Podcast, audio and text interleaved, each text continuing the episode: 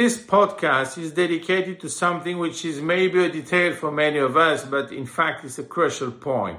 The point is the following Russia belongs to the Security Council. Russia has the right of veto. And therefore, when we have a decision at this level, it's always with the participation of Russia.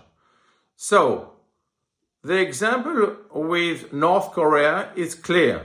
There is an embargo, there is a decision of the Security Council against North Korea, but now we see that Russia is in negotiation with North Korea to buy weapons. So we know that it is, of course, forbidden. We know that it was a decision which was taken by the Security Council with all the members, so also with Russia, but, but we see now that Russia has no problem to do exactly the opposite.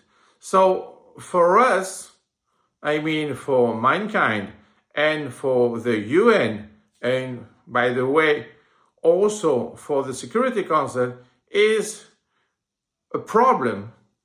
Why? Because we have a decision, we have a participation, there is no veto, and we have the resolution. But Russia has no problem to do this.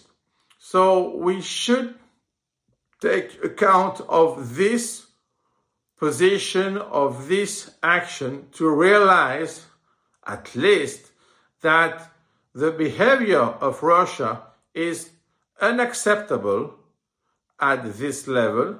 And we see now the real face of Russia even for that position.